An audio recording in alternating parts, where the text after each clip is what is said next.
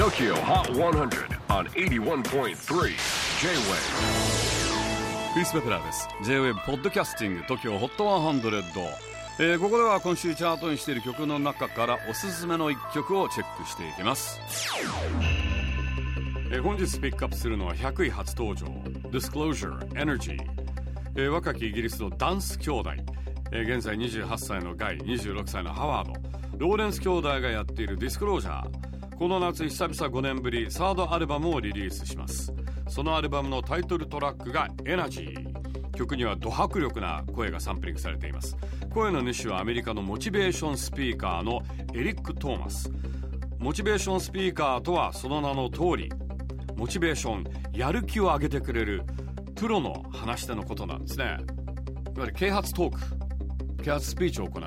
えー、人ですけれども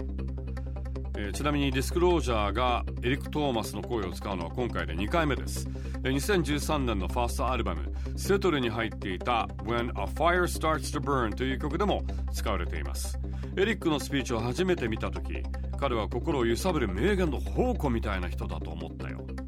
エリックの壮大な存在感とエネルギーは特にハウスミュージックにぴったりなんだ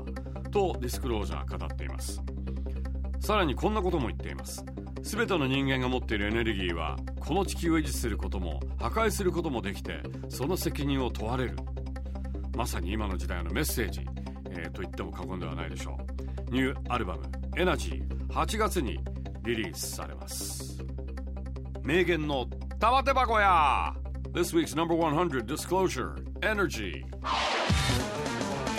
J-Wave Podcasting Tokyo Hot 100